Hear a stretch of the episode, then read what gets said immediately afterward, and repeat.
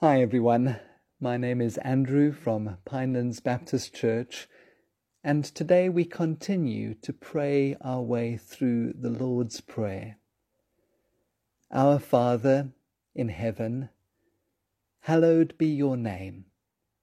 Your kingdom come, your will be done on earth as it is in heaven.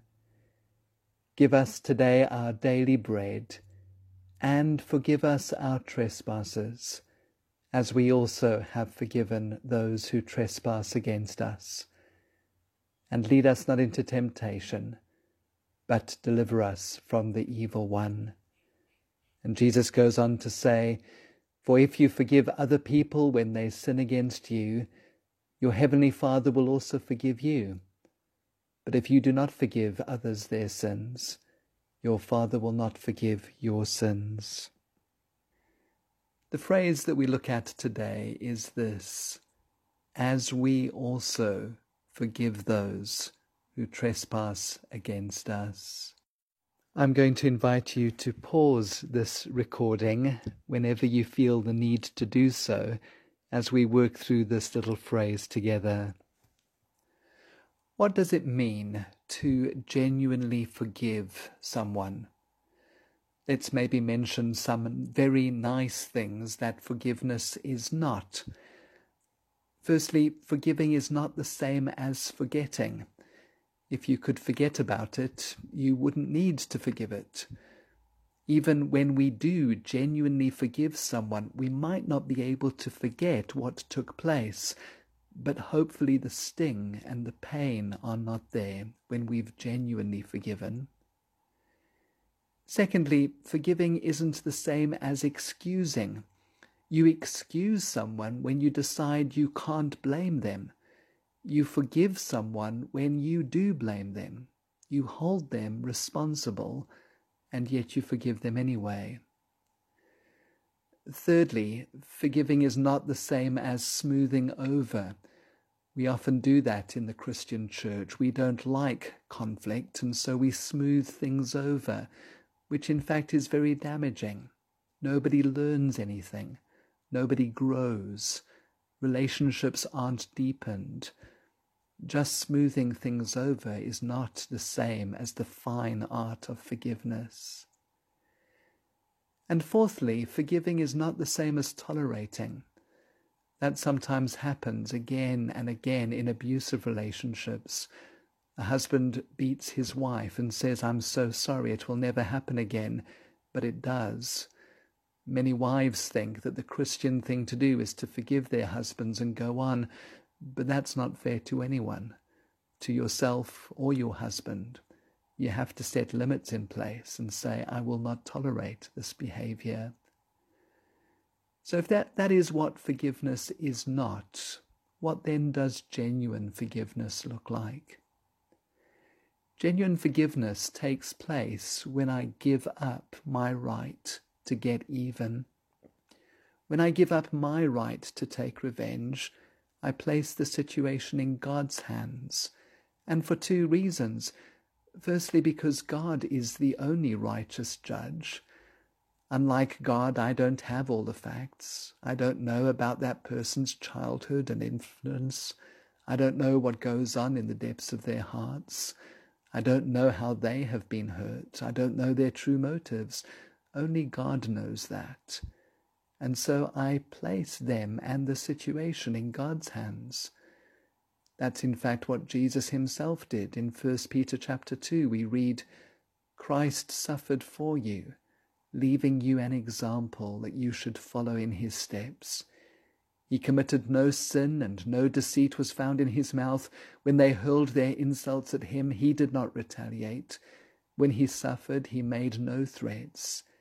Instead, he entrusted himself to him who judges justly. Won't you spend a few moments committing yourself, your enemy, and that situation into God's hands for Him to judge justly? Secondly, when I forgive, I revise my picture of the other person. I try to see the other person as God sees them. In his book, Forgive and Forget, Lewis Smedes writes this As we forgive people, we gradually come to see the deeper truth about them, a truth our hate blinds us to, a truth we can see only when we separate them from what they did to us. The truth about those who hurt us is that they are weak, needy, and fallible human beings they were people before they hurt us, and they are people after they hurt us. They were needy and weak before they hurt us, and they were weak and needy after they hurt us. They needed our help, our support, our comfort before they did us wrong, and they need it still. They are not only people who hurt us. This is not the deepest truth about them but you spend a few moments thinking of your enemy and trying to view him or her as God sees them. Thirdly, I forgive when I can begin to wish the other person well. A little earlier in Matthew chapter 5, Jesus says, But I tell you, love your enemies, pray for those who persecute you. Dietrich Bonhoeffer knew something about praying for one's enemies. Bonhoeffer was the German pastor who opposed Adolf Hitler when most other pastors in Nazi Germany were happy to go along with the Nazi program. Bonhoeffer was arrested and put in a concentration camp at Flossenbürg. He was later hanged on the express orders of Heinrich Himmler just a few weeks before the concentration camp was liberated by the Allies. Bonhoeffer knew what he was talking about when he wrote these words. Through the medium of prayer, we go to our enemy, stand by his side, and plead for him to God. Jesus does not promise that when we bless our enemies and do good to them, they will not despitefully use and persecute us. They certainly will. But not even that can hurt or overcome us, so long as we pray for them we are doing vicariously for them what they cannot do for themselves. God loves his enemies. That is the glory of his love, as every follower of Jesus knows. Won't you spend just a few moments praying for your enemy right now? Fourthly, Forgiveness takes place when I seek reconciliation. The Bible says in Romans chapter 12, if it is possible, as far as it depends on you, live at peace with everyone. Sadly, this is not always possible. Lewis Smedes says, as long as you stop the hate, as long as you're willing to be a friend or a helper to that person and give him grace, that may be all that is possible for now. We'll have to see about tomorrow. Will you spend just a few moments thinking about whether you should seek reconciliation with someone? And then let's just spend a few moments considering why we should forgive. Firstly, we forgive others because we have been forgiven by God. Do you remember the story that Jesus told of a servant who owed his master a million rand and couldn't pay it back? He pleaded with his master for more time, and his master graciously cancelled the debt. Instead of being grateful, though, the servant went out and found someone who owed him twenty rand, and although this man pleaded for more time, the servant threw his fellow servant into jail until he could repay the debt. When the master heard what had taken place, he called the servant back into his presence and said to him, You wicked servant, I cancelled all that debt of yours because you begged me to. Shouldn't you have mercy on your fellow servant, just as I had on you? If we're finding it difficult to forgive today, let's spend just a few moments looking at the cross considering all that Jesus has freely forgiven us, and then thinking about how little perhaps we need to forgive someone else.